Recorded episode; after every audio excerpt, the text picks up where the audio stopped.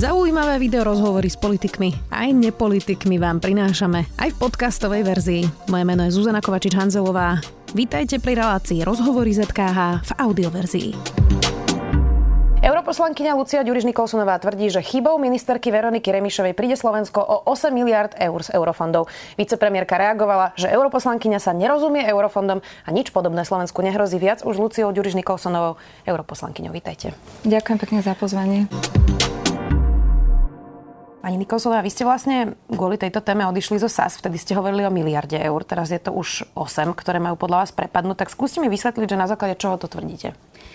No, ono je to trochu komplikovanejšie, ako to vyznieva vlastne z tých headlinov. A fakt je problém, že tým eurofondom málo kto rozumie, takže pani Remišovej vychádzajú tie, tie tlačovky a takéto ohlupovanie nielen Slovákov a národa, ale žiaľ aj ministrov vo vláde.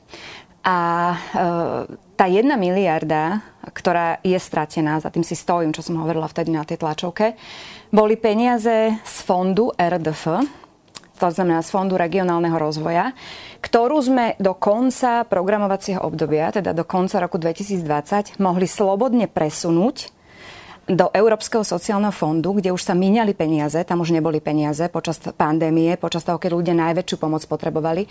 A odtiaľ sme ich mohli napriamo distribuovať e, ľuďom. Vysoko postavení ľudia z Európskej komisie telefonovali vtedy, mysleli si, že začínajúcej, e, neskôr sa ukázalo, že neschopnej ministerke Remišovej a prosili ju, aby sme tie peniaze presunuli. Lebo nebudeme mať šancu to vyčerpať, keďže v tom fonde regionálneho rozvoja bolo strašne veľa peňazí a je najhoršie čerpaným uh, euro, európskym fondom vlastne. A to sa ukazuje teraz z tej správy Národnej banky Slovenska. Takže to nehovorí už iba Nikolsonová, ktorá nerozumie eurofondom, ale už to konštatuje Národná banka Slovenska. Remišova to odmietla vtedy urobiť. To znamená, tie peniaze nešli ľuďom, ale zostali zasekané v tom fonde, kde sú zasekané do dnešného dňa a s tými peniazmi ona nevie hýbať. A ľudia, ľudia nedostali...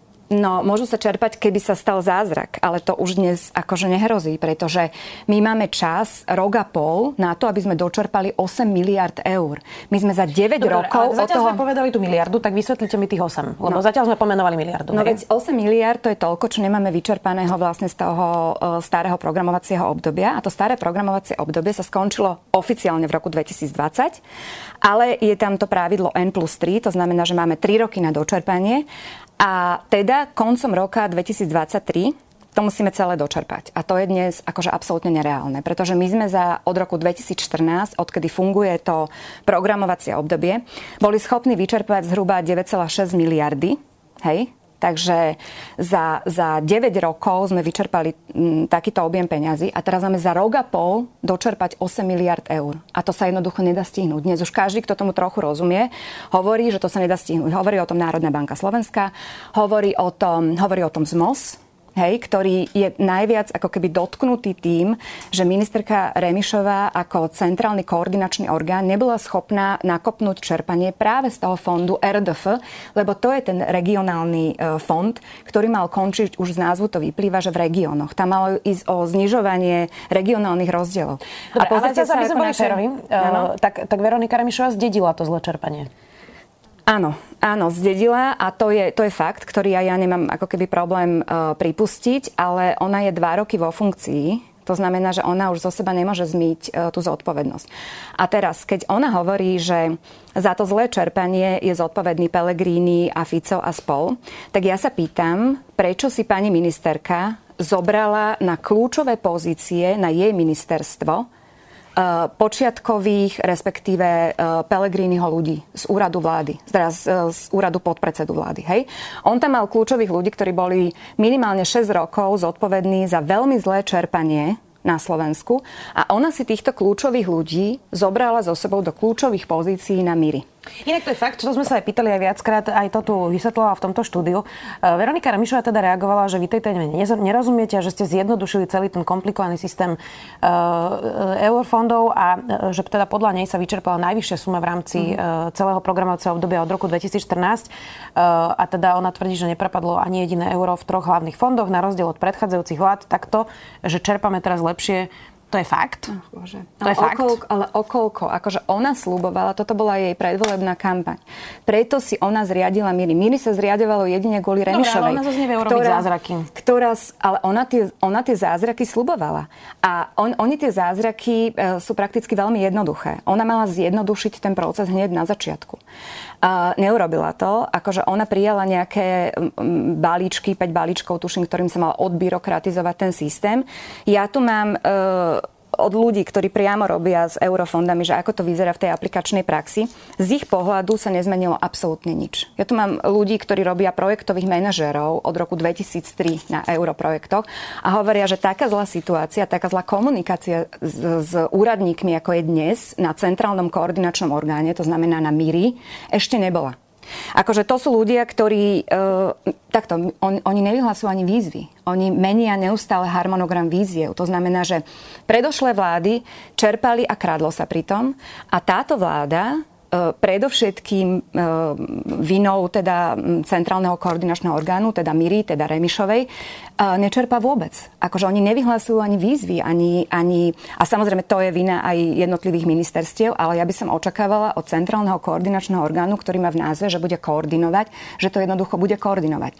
A keď si prečítate tú správu o tom čerpaní z Národnej banky Slovenska, tak uh, oni hovoria, že uh, za to E, celkové zlé čerpanie, však Slovensko je najhoršie, hej, po Chorvátsku sme úplne najhorší, ale Chorvátsko vyzerá trošku inak ako krajina, infraštruktúrne ako Slovensko, tak e, to je spôsobené celkovým systémom riadenia eurofondov. A za toto nesie plnú zodpovednosť Veronika Remišová, pretože ona sedí na MIRI, teda Centrálnom koordinačnom orgáne. A tu mi teda píšu ľudia, že ako to vyzerá. Eh, ja to neviem samozrejme čítať celé, ale proste oni sa nevedia prekopať akože k dôležitým informáciám. Oni, oni plávajú proste v stovkách dokumentov, všelijaké metodické príručky, ktoré sa updateujú z týždňa na týždeň. Keď volajú na ministerstvo, aby im poradili tí ľudia, to sú úradníci, ktorí sú platení z technickej asistencie. S každým balíkom eurofondov príde balík na úradníkov. Tá technická asistencia sa preto tak volá, lebo ona má asistovať tým žiadateľom o ten nenávratný finančný príspevok, tým príjimateľom skutočnosti oni im robia takú opozíciu, že e, dnes sa už primátori, starostovia, ale aj firmy boja prihlásiť do, pro, do eurofondových projektov, pretože prakticky nemajú absolútne žiadnu právnu istotu, že sa k nejakým peniazom cez tie refundácie dostanú. Vy ste už pri tej miliarde, keď ste mali tlačovku, hovorili, nezvláda som formu tlačovej konferencie a preto vyznela ako frontálny útok na Veroniku Remišovú, čo mi je ľúto. Ako politik viem, že forma je často dôležitejšia ako obsah.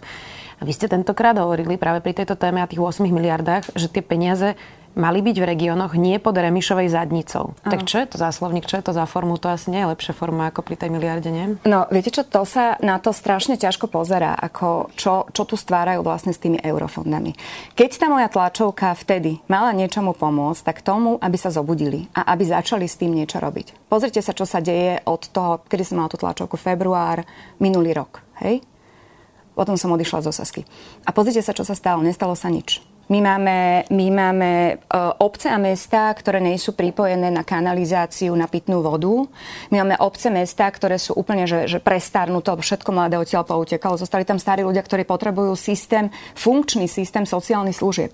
Tie peniaze pod tým je zadkom, sú tam presne to na to. Rozumiem, ale čo to, to, nie sú jej, pani to nie sú jej Rozumiem, peniaze. ale že, že mu, ne, no to je, sa to povedať normálne, no, že musí to, to je, zadnicou, to, to je, je viete, to je, dobre, tak uh, toto bolo na sociálnych sieťach, nie? Ano. Ale ja si za tým akože úplne stojím. Ja už neviem, ako to mám vysvetliť, že tie peniaze, to nie sú peniaze tých ministrov.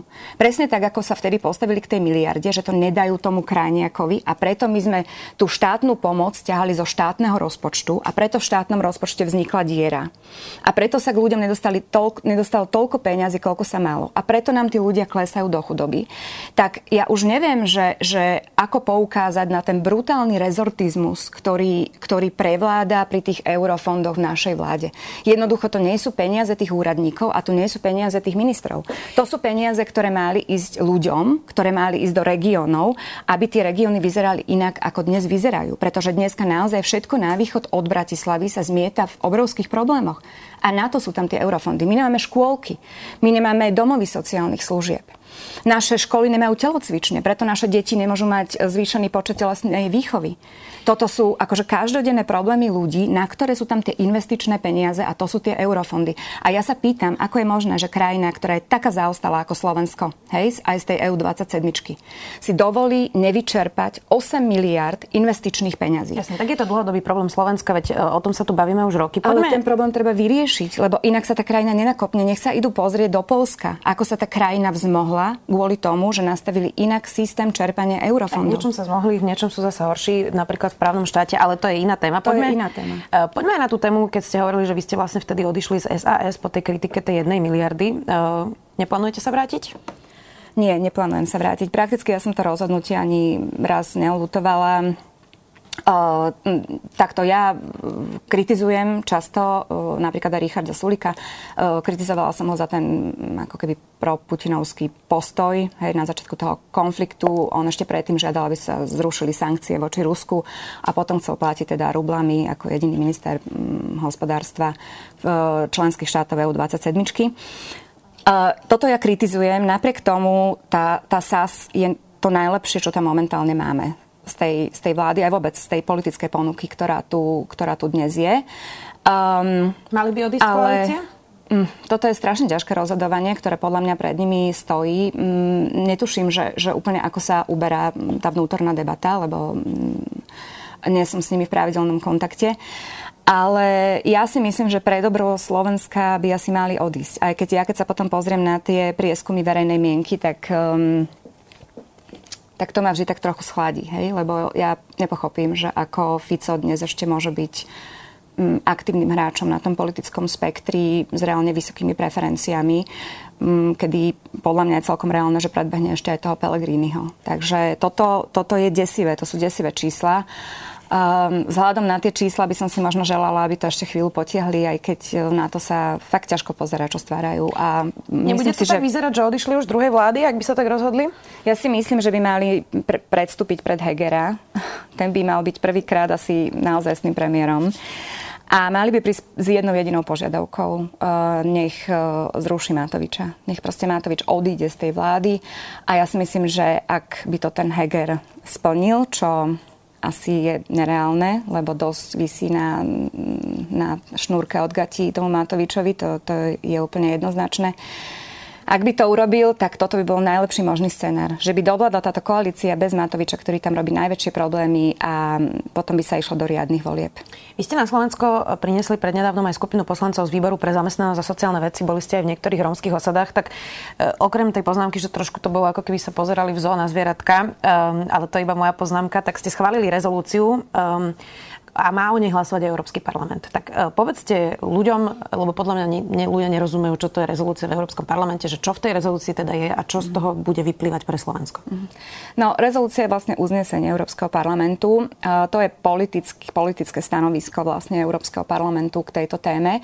Uh, ja som viedla tú delegáciu do rómskych osad. Ináč sa tá delegácia nedá robiť ako tak, že vystúpite z auta, prejdete tou osadou a pozeráte sa, pretože ja som chcela, aby videli realitu. Ja som napríklad aj stávala tú delegáciu tak, že do poslednej chvíle nikto nevedel, kam pôjdeme, do ktorých osad, pretože som nechcela, aby to skončilo ako tie klasické delegácie, že všetkým rozdajú lopaty a deti oblečú do bielých košielok a, a proste všetci budú vysmiatí a kolegovia odídu s nejakým pokriveným obrazom, ktorý nebude, nebude realitou.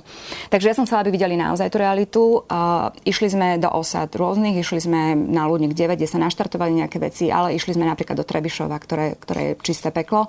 Tam tí dospelí ľudia z, z iných štátov, z iných krajín stáli a plakali doslova, pretože povedali, že to je v rozpore proste. To predčilo všetkých najhoršie, najhoršie očakávania, že toto nevideli ani v Afrike, aby, aby takýmto spôsobom fungovali ľudia v 21. storočí. Ja som im chcela odovzdať message, že viete, kolegovia, my sa často rozprávame o tom, že budujeme sociálnu Európu, where no one is left behind, kde nikoho nenecháme proste za sebou, hej, na pospas osudu a tu sa pozrite, že ako budujeme tú sociálnu Európu. A bolo to strašne dôležité. Teda? V tej rezolúcii bude pomenovanie toho stavu, že toto je absolútne nepriateľné, že je to v rozpore so základnými uh, piliermi uh, členského štátu uh, Európskej únie aj správnym štátom. Spomíname tam totiž to aj ten článok uh, 7, pretože je to v rozpore um, s dodržiavaním základných ľudských práv. Um, hodnotíme tam proste ten, ten stav, ktorý je katastrofálny aj pri čerpaní tých eurofondov, pretože toto sa deje v krajine, ktorá má nevyčerpaných 70 peňazí, ktoré mali ísť na marginalizované rómske komunity. Tam veľmi jasne pomenúvame, že e, čo sme zistili počas tej delegácie, že čo najviac bráni tomu, aby sa míňali tie peniaze. Hej. To sú všelijaké nezmyselné limity, ktoré sme si dali na našej národnej úrovni. To je akože brutálne byrokraticky komplikovaný systém. Keď to počúvali tí kolegovia, tak krútili hlavami. Z rôznych štátov boli a proste oni prvýkrát sa stretli s tak komplikovaným systémom, ako máme my. Um, my tam ale v tej rezolúcii dávame aj návod, čo všetko by mali uh, krajiny, kde sú rómske osady, špeciálne rómske osady, urobiť, aby sa to naštartovalo. A máme to rozdelené do oblasti vzdelávania, bývania, uh, sociálnych služieb, zdravotnej starostlivosti a podobne, takže dávame tam aj návod. Ale čo je úplne najdôležitejšie na tej rezolúcii, to je, že tam spomíname prvýkrát vlastne princíp kondicionality, podmienenosti čerpania eurofondov a voláme vlastne uh, na komisiu, aby toto spustila s krajinami, ktoré neriešia situáciu v rómskych osadách. Krajiny, ktoré neriešia situáciu v, v rómskych osadách, tým ne, e, neškodia iba ľuďom, ktorí priamo žijú v tých rómskych osadách, ale prakticky ľuďom, ktorí žijú v ich blízkosti. A toto je, ten princíp kondicionality je veľmi dôležitý, pretože ono to môže skončiť tak, že ak vy nebudete robiť na tej národnej úrovni e, reformy v tých rómskych osadách, tak jednoducho nebudete čerpať žiadne iné peniaze.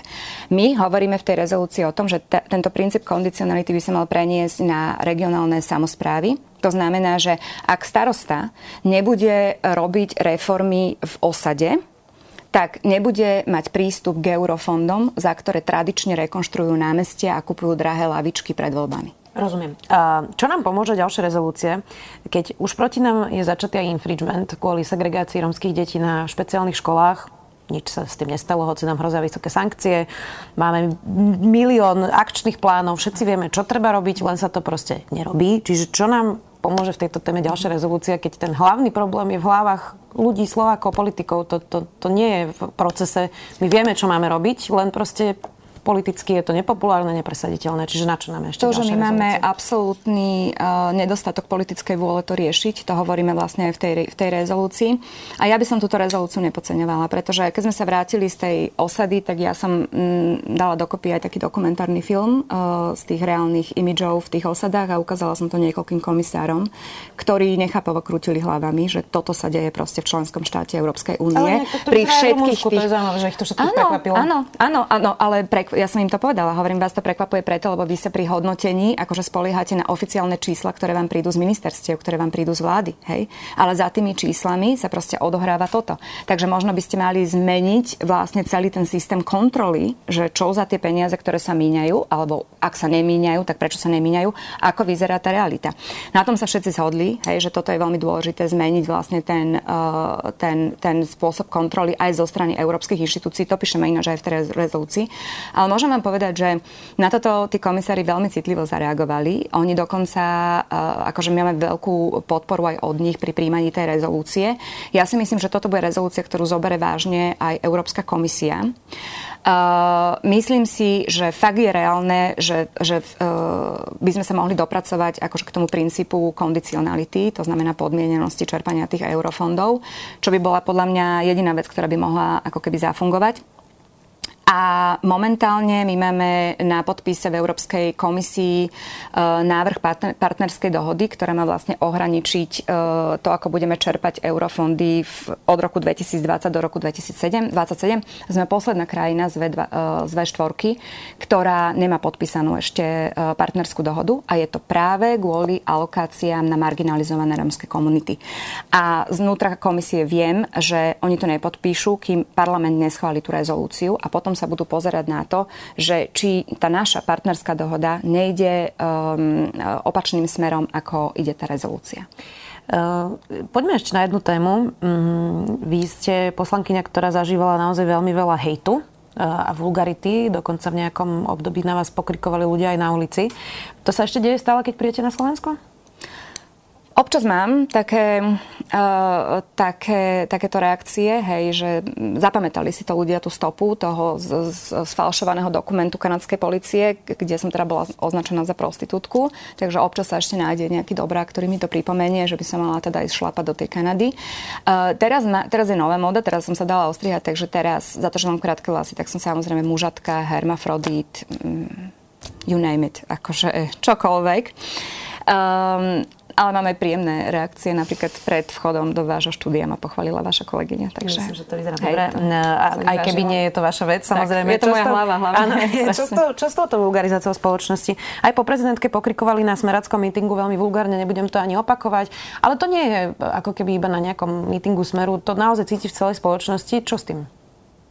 No, e, ja som napríklad to smeracké video, kde v pozadí stála europoslankyňa Monika Beňová aj, aj poslala kolegom e, z jednotlivých frakcií, z našej frakcie z Ríňu, ale aj sociálnych demokratov, aby videli, že ako sa správajú sociálni demokrati, ktorí sú súčasťou ich politickej frakcie doma. Uh, akože vzbudilo to obrovskú vlnu emócií, takže uvidíme, že čo bude. My sme písali aj ten lí, že by ich mali vylúčiť zo strany sociálnych demokratov európskych. Uh, no čo s týmto, ja si myslím, že viete, stále sa hovorí o tom, že tá vláda, ten parlament je proste zrkadlo spoločnosti. Ale ja si myslím, že tým, že my nemáme naozaj lídrov, o čom ja hovorím teraz stále, že fakt posledný líder bol fakt ten Mikuláš Zurinda s tým Mikulášom asi, tak e, oni nemajú tú politickú odvahu na to, aby proste začali takéto témy, aby začali akože dlhodobo formovať tú spoločnosť, aby, aby, aby ju niekam viedli. My nemáme dlhodobú víziu, že ako má vyzerať naša krajina za 30 rokov. Toto strašne chýba. Toto strašne chýba. Tu premostím aj, aj pri tých eurofondoch, pretože my, my nemáme ten obraz Slovenska. Toto majú iné členské štáty. Toto má napríklad Fínsko. Fínsko vedelo, že kam sa chce dostať a tomu prispôsobili proste všetko. My to nemáme a preto sa meníme na naozaj jednu nekultúrnu spoločnosť, e, ktorú vedú nekultúrni ľudia. A ja niekedy je to taká otázka, že čo bolo skôr, hej, že či najprv tá spoločnosť alebo tí lídry, ale myslím si, že to je úplne jedno. Proste my potrebujeme súrne ľudí na čele krajiny, ktorí budú mať uh, vzdelanie, morálku, proste odvahu uh, viesť niekam tú krajinu. Momentálne začíname veľmi pripomínať tú čiernu dieru na mape Európy, ktorou sme boli kedysi zámečera, minimálne tými náladami v spoločnosti. Už máte premyslené, čo budete robiť, keď vám skončí mandát? Uh, viete čo, mám nejaké ponuky, ktoré zvážujem. Politické? Uh, aj politické.